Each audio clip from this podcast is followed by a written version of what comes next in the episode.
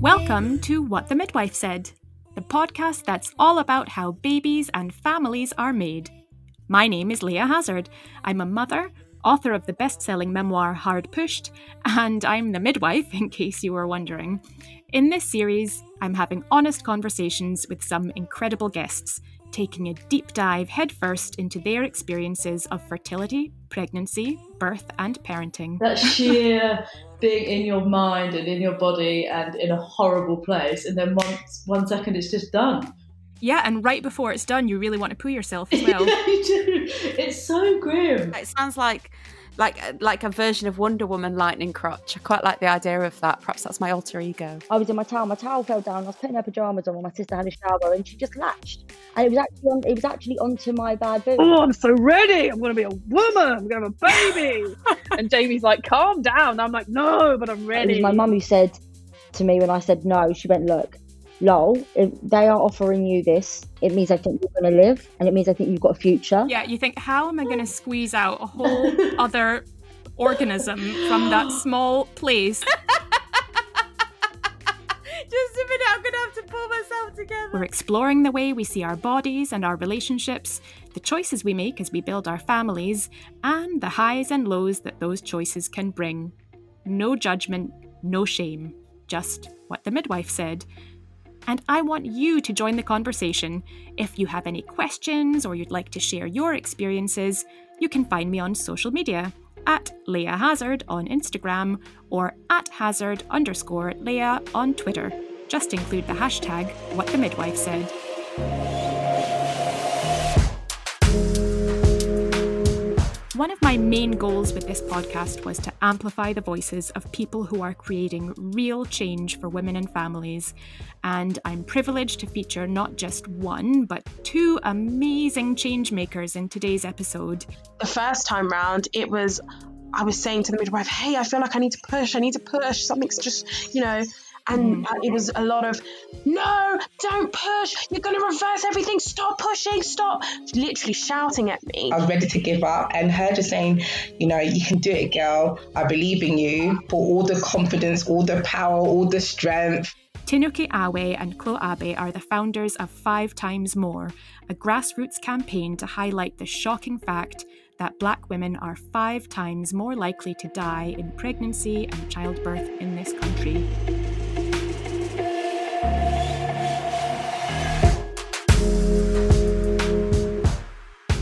Welcome, Tinuke and Chloe from Five Times More. I'm so glad to have you both here. And when I was preparing for this episode, I was keen to just include in the intro a huge big list of all the amazing things you've done. And um, Steve, the producer, had reminded me that it was actually important to let you guys tell your own story, but you've you've achieved so much that I just couldn't wait to share. Tinuke, can you tell our listeners what Five Times More is and what was the sort of major study and statistic that uh, encouraged it to come about? Five Times More came about because black women in the UK are five times more likely to die during pregnancy and six weeks after childbirth in comparison to a white woman. And that is according to the MBRRACE-UK um, maternal report from 2018 and 2019 as a as an organization as a campaign we seek to address the maternal mortality rates of the disparities um, that black women face when it comes to our maternal outcomes and it came about because I personally um, didn't have a great experience giving birth to my son in 2017. Mm-hmm. Um, I felt like I wasn't listened to. I felt like my pain wasn't taken seriously. And basically, you know that that echoed a lot of the women in the in the community that I serve with um, called Mums and Tea. Uh, a lot of Black women just kind of felt like they weren't listened to, they weren't taken seriously, which then led to, you know, things like emergency C sections um, and, you know, all sorts of, very, very terrible outcomes, um, that avoidable outcomes, you know, in some cases.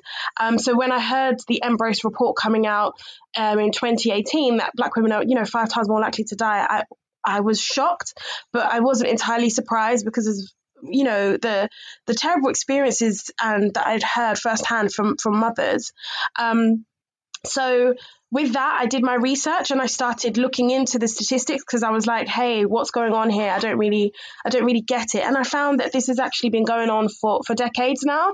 This has been going on for a really, really long time. And I felt like if something was being done, the, the number would be going down as opposed to going up.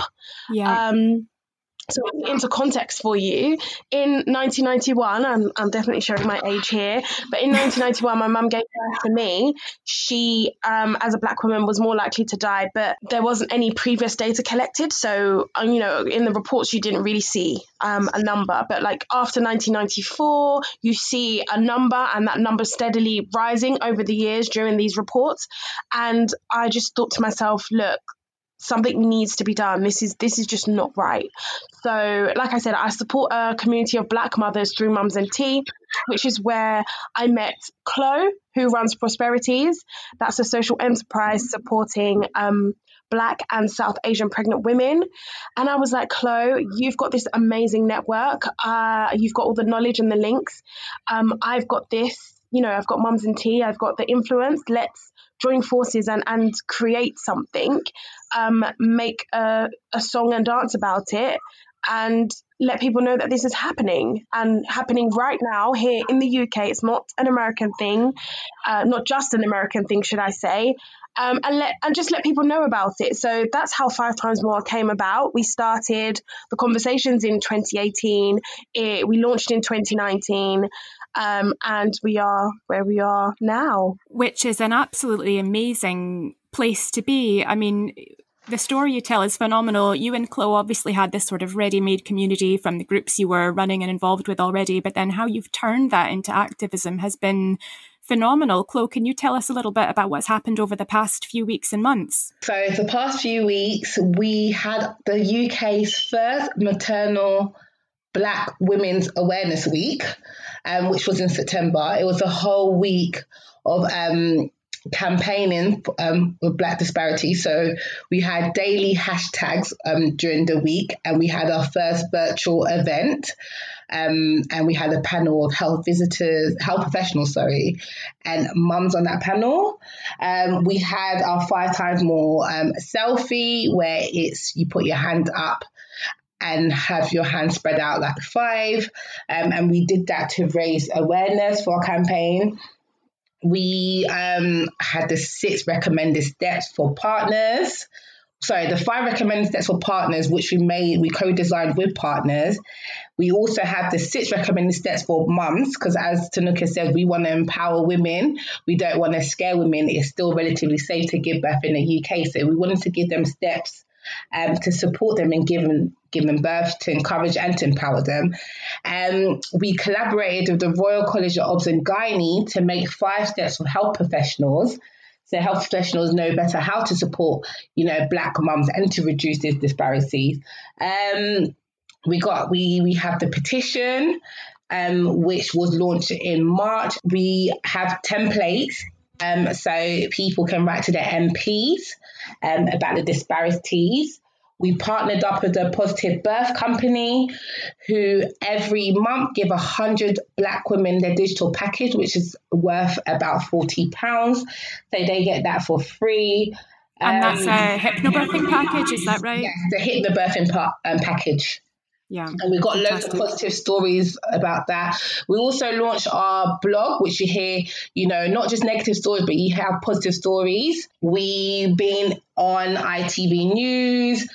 We were featured in um, um, British Vogue, The Guardian, HuffPost, Women's Magazine, Ames we just uh, we, have done a lot. Tinuke, I don't even want to add on, but we've done, done, a lot. lot.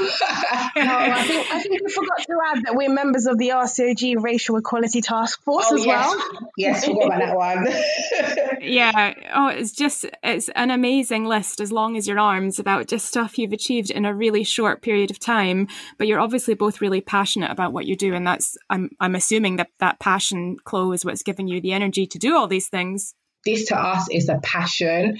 We are so passionate, so we're happy that we actually have the platform, you know, to spread the word and to raise awareness.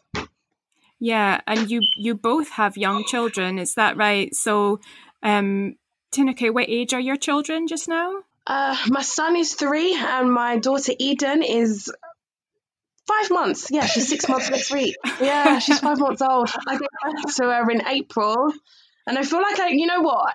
In all honesty, I feel like I just haven't had a maternity leave because Yeah. I've been working since she's about four weeks old because that's when kind of everything kind of took off with the petition going viral and you know Black Lives Matter and people really started to look like you know listen up and, and listen to black people's issues. Um so Black Lives Matter really sort of propelled our campaign to the next level. So we literally have been working on this like every single day. Um so yeah I definitely don't feel like I've had uh, much of a maternity leave but hey I, I see it as I'm doing this for her. Um Mhm. Like I said, like putting everything into context, my mum was more likely to die. I'm five times more likely to die if, if I feel like if if just if nothing is done, God forbid my daughter be 15, 25, do you know what I mean? More times more likely to die because, you know, we're just not doing anything. It's it's just not right. Sorry, I know I, I can talk I can talk forever. Yeah, I mean, and Chloe, your children are young as well, is that right? Yes, they're not as young as Tinuke. So my son turned six, and then my other son is three. So they're yeah, still young.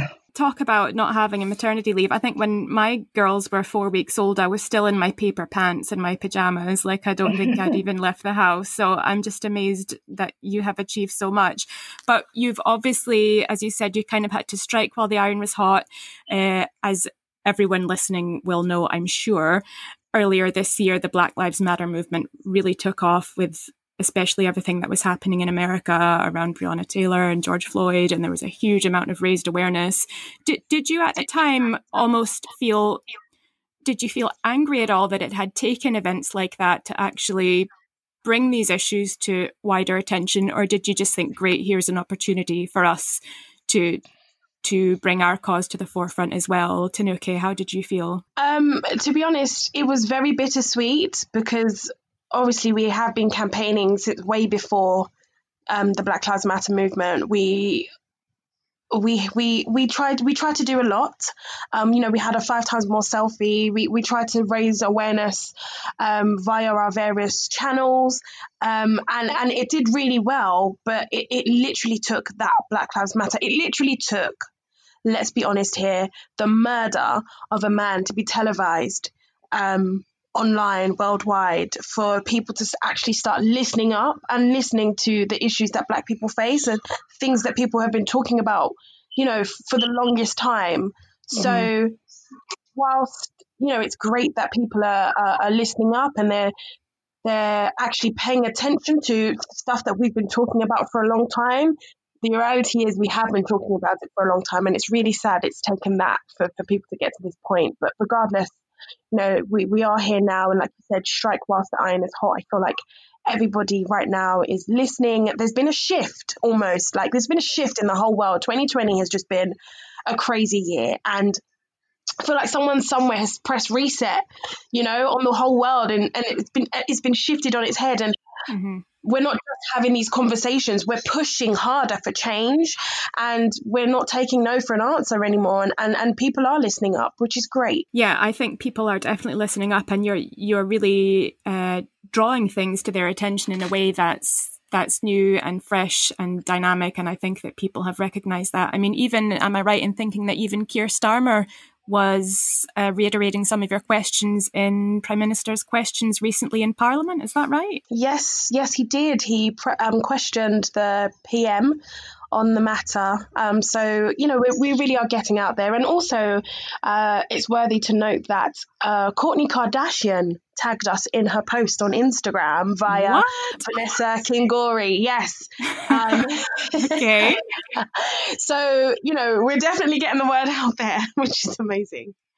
Yeah, I mean, I think maybe one of the Kardashians mentioning you is even a bigger deal than Parliament. I mean, in the world that we live in now, I think, to be honest, you've had a wider reach there.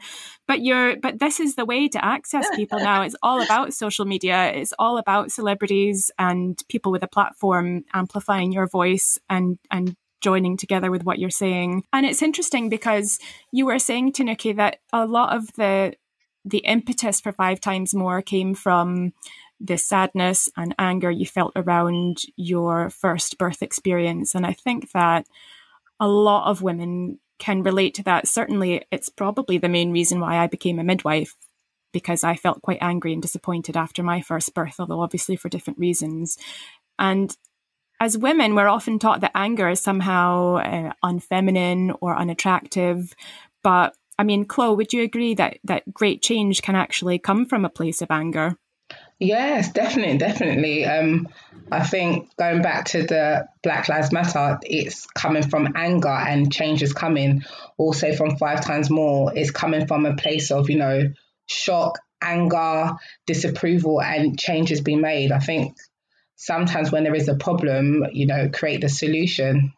So turn a negative situation to a positive. And I think it's it's something that's difficult, isn't it? Because what I found certainly in trying to speak about certain issues online and stuff is that the temptation is to say, look at these awful things that are happening, or look at the state of the NHS or the maternity services. Isn't this terrible? But then I'm very aware all the time that there's a fine line between raising awareness and kind of switching people off.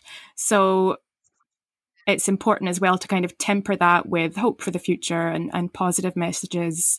Um, Tinuke, have you found that as well? That sort of sort of dancing on that line between raising awareness and also being positive. Yeah, I think it's definitely a very fine line. Uh, like you said, um, we we don't we don't want to scare anybody with this campaign like we we that's the last thing we want to do but this is the reality and this is what is actually happening so whilst we have to be very careful and very mindful that you know there are pregnant women who follow us and um, you know look at the stories uh, we want we want to amplify the voices of you know those who are seldom heard that kind of thing. But also let them know that actually you know it, if you follow our steps you may be less likely to have a do you know what I mean? A, a, a, terrible outcome, or you know, if you maybe take this hypnobirthing pack, it might empower you to come against this kind of um, negative kind of stories and, and that kind of thing. So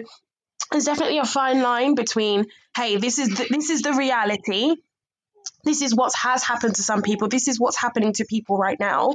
Um, but there are some positive um, stories that come out of it, and, and there are people who have followed our steps and, and have had a, a really good birthing experience, or you know, um, have seen our campaign and, and just felt more empowered. So, yeah, it's definitely a very thin, very fine line uh, that we dance across all the time. It's a line. I'm definitely on that line as well. I mean, I've certainly said things in the past about uh, maybe I've had a really busy shift or difficult things have happened at work, and you you get messages from people saying, "Oh, you don't want to scare the women. You should, you know, be more positive." But as you say, that you know, it's it's hard. That that line is really tricky when there are things happening in the maternity services that are definitely not good.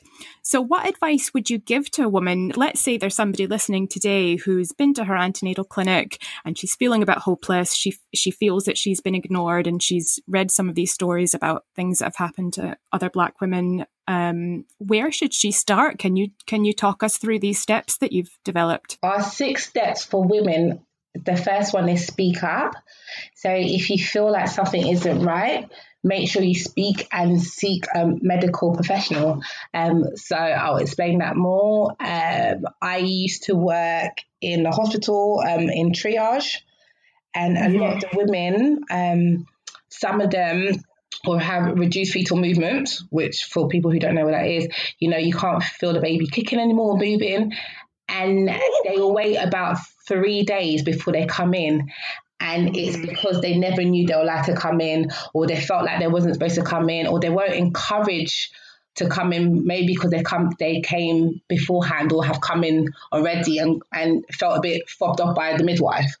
So then we got um the second one which is um find an advocate. And this is find someone who can speak on your behalf not because you can't speak on your own behalf, but you know, as a woman, sometimes we're, we're very vulnerable when we are pregnant. So find someone who knows your birth plan, who knows what you want to do, who knows what you've um, what um, plans you have in place that can speak on your behalf when you're not able to speak on your behalf. Mm-hmm. The third one is seek and a second opinion, um, and you're allowed to seek a second opinion um, from any medical staff. And this is the one that a lot of moms didn't know they were allowed to have. They were allowed to have a second opinion. Um, mm-hmm. Yes, the doctor does know, but you also know. And if you feel like it's not right, then you can seek a second opinion. You are allowed. Um, trust your gut which um, you know your gut feelings are almost always right. Don't ignore it. If you feel like something's not right, it's probably not right. Um, and the fifth one is do your research. And we've asked women, you know, do your research on trusted um, websites and sources like nhs.com, niceorg.com um, com or patient info. And then our sixth step, which we just added um, recently, is document, document, document. And we ask women to document everything. If the doctor or the midwife prescribed you any medication or didn't prescribe you any medication, make sure it gets documented. Okay, so when you say document, that's really interesting because obviously for me as a midwife, documentation is everything, right? Like we're taught in our training, if you didn't document it, it didn't happen. There's yeah. no legal record of it. You can't prove you did it.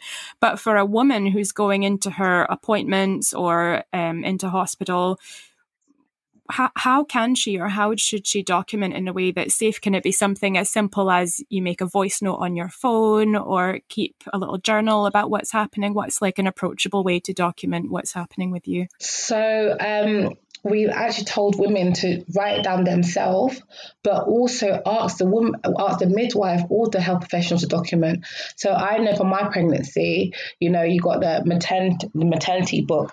A lot of the times when I go home, I look back and I'll be like, nothing's in my book. So before you mm. leave, make sure something's written down. Okay. Okay. So that you as a woman can go back in your yes. own time and go, okay, right, that's what's happened. I understand now. Or I don't understand and yeah. I can look that up or question it next time. Because at time we do forget that um, a midwife will talk to you and you're like, yes, agree, agree. You get home and it's like, oh my gosh, what did she say? You want to be able to look back and, you know, have some sort of information there. Yeah, absolutely. And now those are all really good concrete steps. And I can imagine as a woman who's feeling a bit vulnerable, that gives you something approachable and concrete and achievable to kind of focus on. But as we all know, you know, what you do as a pregnant woman or a birthing woman is only as good as the reception you're going to get from the midwife or caregiver who's looking after you. And that's the whole other side of the problem, isn't it, Tinuke? I mean, how can we encourage caregivers to understand that that they're a part of this as well? That's a very good question. And uh, part of the reasons why we were very keen on working with the RCOG for the um, five steps for health professionals. So I think not only is it five steps for health professionals to take when they are you know t- caring for black women but it's also something another um, sort of resource if you like for pregnant women to show their midwives or their caregivers that, hey, you know, you're caring for me. And as a black woman, this is something that I would like you to, to see before, you know, you, before we go into this or whilst we're here, why don't you just look at this? So it's almost like this is you know, something that's verified, if you like. The RCOG have said these are the steps that health professionals should be taking if you're caring for black women or, you know, women of color. Um, so I think that that you know, on, on top of the steps that the pregnant women can take, this is something that they can signpost their caregivers to. But also on, on the other side, sorry, on the flip side of that, health professionals do definitely need to take more onus. And, you know, with our campaign, we're not trying to say, hey, all midwives are bad and racist and doctors are terrible. And, you know, it, when mm-hmm. this isn't a blame, this isn't a name and shame, this isn't that at all. I think, um, what we're trying to, you know, advocate for is, hey, if you're a good midwife, if you're a good doctor, good can always be better. And there's nothing wrong with, okay, this is a statistic, this is something that's real. I may or may not have heard of this, but these are practical steps that I can take to make sure that I'm not a part of this or I'm trying to make care for black women better. Um, you know, I'm not a health professional, so there's only so much I can say about that. But I Mhm. know speaking to health professionals and midwives and, and doctors and people who provide care for pregnant women, uh, they've given us some really great feedback on, you know, looking at those steps and they seem very basic steps but if you put it into context and why we put these steps out it can make the world of a difference to a woman's care Absolutely. And I think it's difficult, isn't it? Because people, I think, inherently are quite resistant to change, especially sometimes within midwifery. I've had some conversations with colleagues and with people online around this issue of kind of structural racism and the differences in maternal mortality and outcomes. And some colleagues are really open minded and really welcoming and and some are very defensive and some say well i'm not racist so you know i don't have to do anything about this or um well i hardly ever see any black women so uh, it's not really my problem which is a is a really difficult one to come back to. But what's really interesting when you look at the steps that you have devised for healthcare providers is it's stuff that we should be doing anyway. I mean i was on a shift um, a couple of weeks ago on a night shift, and I I brought up your five your your steps on my laptop screen, and I just kept it there all night to kind of check in with over the course of the night, just to be sure that I wasn't missing anything. And it's just really simple things, isn't it? Like listen to the woman, check in with her, provide information in a way that she can understand.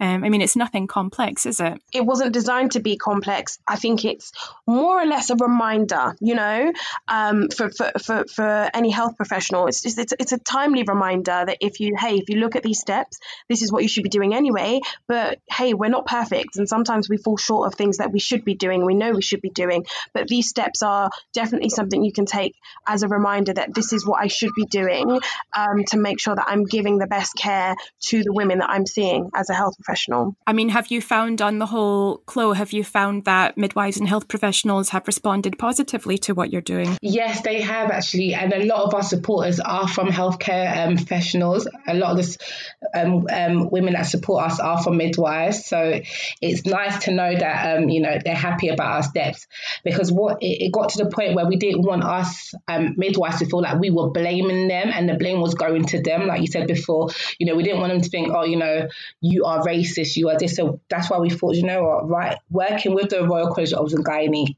and coming up with these steps will encourage midwives to do better, but also for us, for midwives to know that we are supporting them as well, and we're here for everyone. Not just we're not just supporting the women, but we are supporting health professionals to become better. Yeah, absolutely. And it's kind of one and the same in the end because if you support the health professionals, ultimately you're supporting the women Yeah. as well. So it's, yeah, totally achieving the same goal, just in two different directions. So it's really, I mean, I, I'm in awe, you guys, to be honest. It's really clever the way that you've structured your campaign and achieved these things so far. So, Chloe, what's next? What's the next steps for you? Oh, I don't, don't know. Okay, what's next?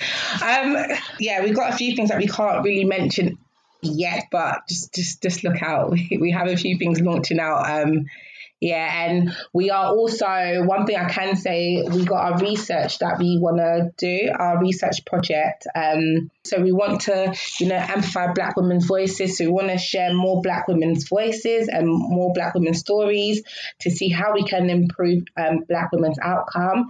Um, the second one is rebuild, um, and this is so we'll um, we are supporting two organisations um, by um, sponsoring and giving them money to um, so they can better do their work. So one of them is called the Strength to Family Foundation. So there's a lady called Shamika. Um, she was pregnant. Um, she had retained placenta. Only on day 11, they found out she had retained placenta. Um, so now she's got a um, um, disability, and seven years later, she's still suffering. So we're going to be, um, you know, um, supporting her organisation, and then the, the the Lisa Christina Parker Foundation, which um, Delisa was a young girl. I think she was 26. She gave birth at Lewisham Hospital and died um, giving birth and her daughter is severely disabled. So we're gonna we're sponsoring um, those two organisations to do the work they're doing. And then the third thing that we have as part of our action plans is to solve. So we want to um, raise money to do our um, research. Um, so it'd be a research project to find out why this is happening, why Black women are, are five times more likely to die than um, white women in the UK. So that's what we've got so far. But then we've got other organisations who will be working with um, also in the future. That's a lot.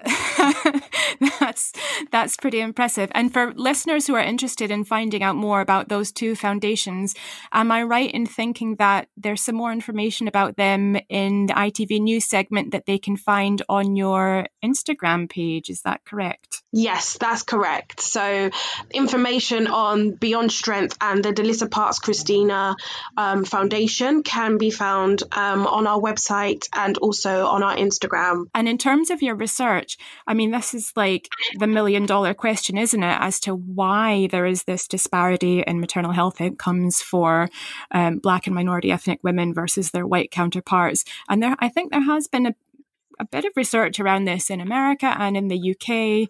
And correct me if I'm wrong, but no, nobody really seems to get to the bottom of it because it's a really difficult one to to kind of tease out. And people seem to be suggesting that maybe it's a combination of um, structural racism and implicit bias within healthcare, and also sort of generational factors of stress and uh, health issues within the women themselves. I mean, what what are you?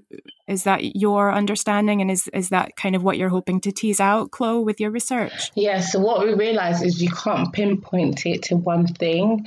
There's multiple factors. So with um, you know, the research project that we got in mind, yes, we'll try to figure out what what the multiple factors are the reason why Black women are more likely to die because as we know it's just it's not just one it's complex but i'm sure the more research around yeah. that the better and hopefully we'll we'll come up with something that can lead to some positive change yeah and i think what we also were trying to do with this research is to go a step further and outside of the mortality rates because of course we know what the mortality rates are but we also need to talk about morbidity and mm-hmm. illness and the experiences that black women are having within the um, within the health sector um, when it comes to maternal um, outcomes because we we already know that black women are five times more likely to die but one thing that is largely uncovered and, and what we hear a lot when we're on a lot of the um, zoom calls and, and people that are higher above us is that we can't find black women or black women are hard to reach. And what we what you know to counter that and to come and say hey, actually, we are Black women ourselves, you know, mm-hmm. um, we are educated Black women. We have a wealth of Black women in our networks. And we are these Black women that are so hard to find. We're not this mythical um, human being that you know we, we we don't want we don't engage or we don't care. We are here and we want to amplify the voices of those that you know don't actually ever really get told or or, or get heard.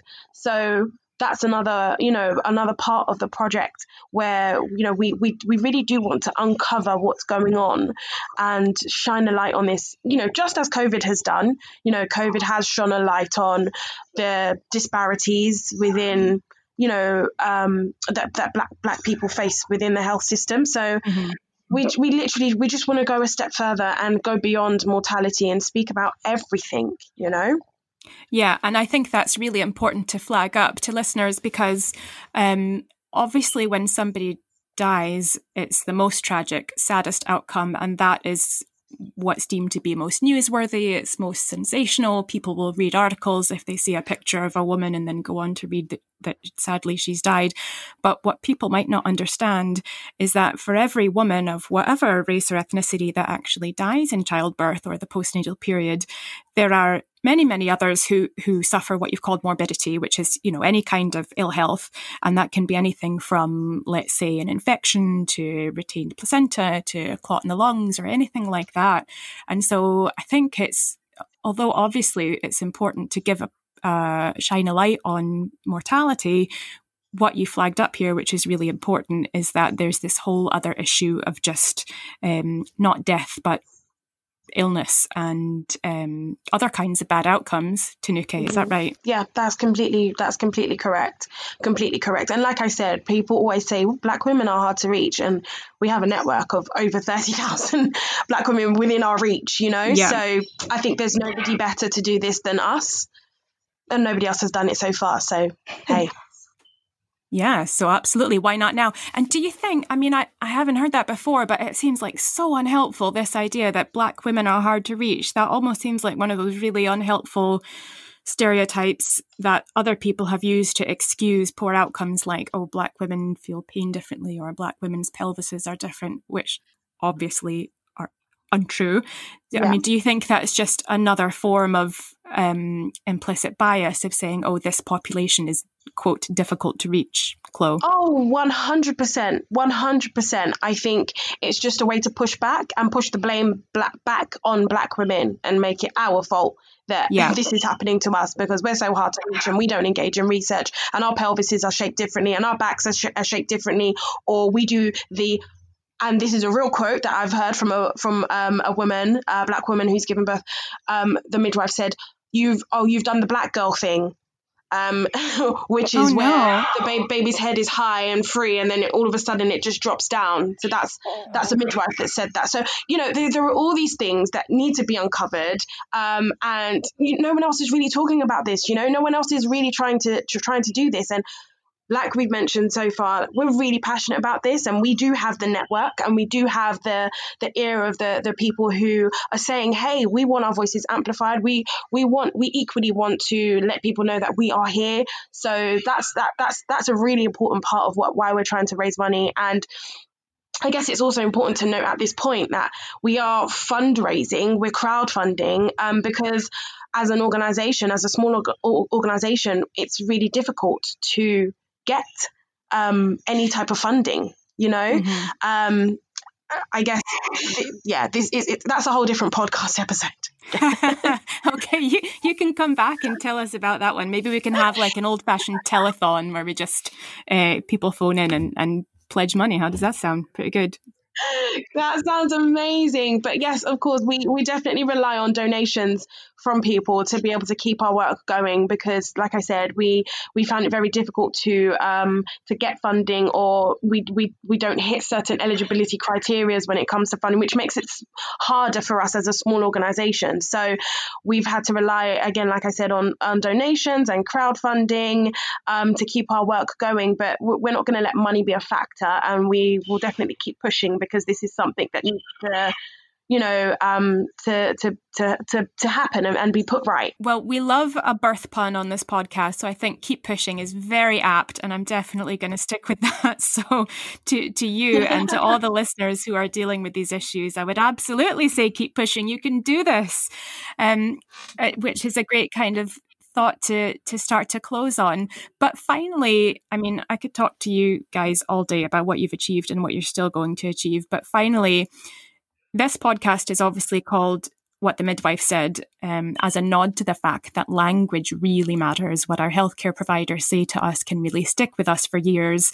And language can be a form of care and it can also be a form of harm, which is something your campaign has also highlighted.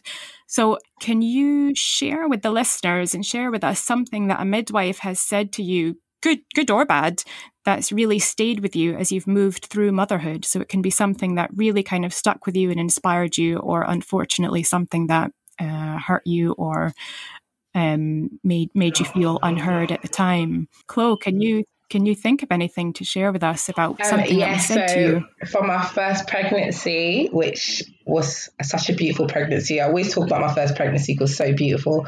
Um, the midwife I'd had um, gave me affirmation, and the one that sticks with me, which is not the greatest, but she's like, "You can do it, girl. I believe in you." And that really, really encouraged me. It really did. And honestly, when I was um, delivering my son, I didn't think I could do it. I was ready to give up. And her just saying, you know, you can do it, girl. I believe in you. But all the confidence, all the power, all the strength.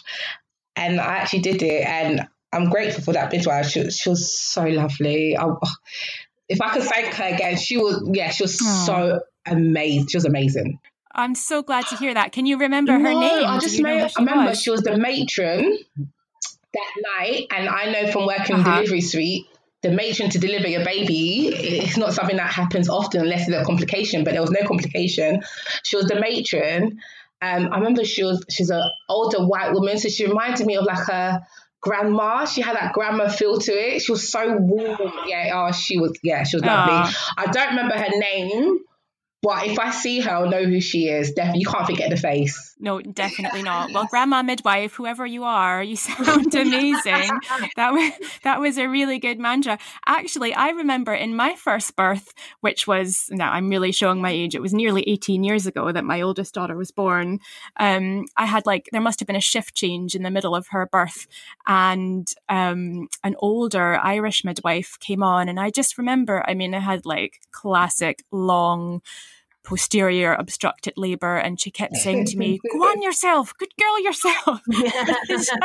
Really stayed with me. And just her enthusiasm and belief in me made all the difference. I mean i still had a section but it, you know it wasn't um, her fault or mine. And uh, yeah I, t- I can totally get on board with all those wonderful things and tinuke what about you can you think of anything to share with us again either good or bad that really has stayed with you Oh, 100%. So, obviously, you know, my experience with my son wasn't great, but this time round, um, I gave birth in April to my daughter Eden. Um, so, if you cast your mind back to April, slap bang in the Oh, middle of the pandemic, slap bang in the middle of uh, lockdown, very scary time, very anxious um, w- um, filled time for, for me and, and for a lot of pregnant women um, at the time. I didn't want to go into the hospital. Everything was just crazy, right? Mhm.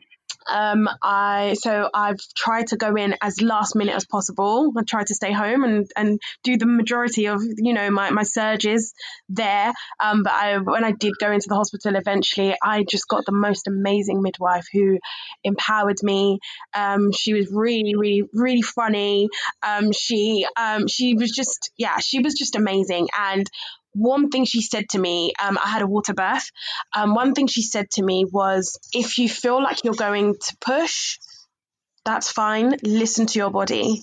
And that meant the world to me because the first time round, it was, I was saying to the midwife, hey, I feel like I need to push. I need to push. Something's just, you know, and uh, it was a lot of, no, don't push. You're going to reverse everything. Stop pushing. Stop. Literally shouting at me. Whereas this midwife was like, hey, trust your body. If you feel like you want to push, push.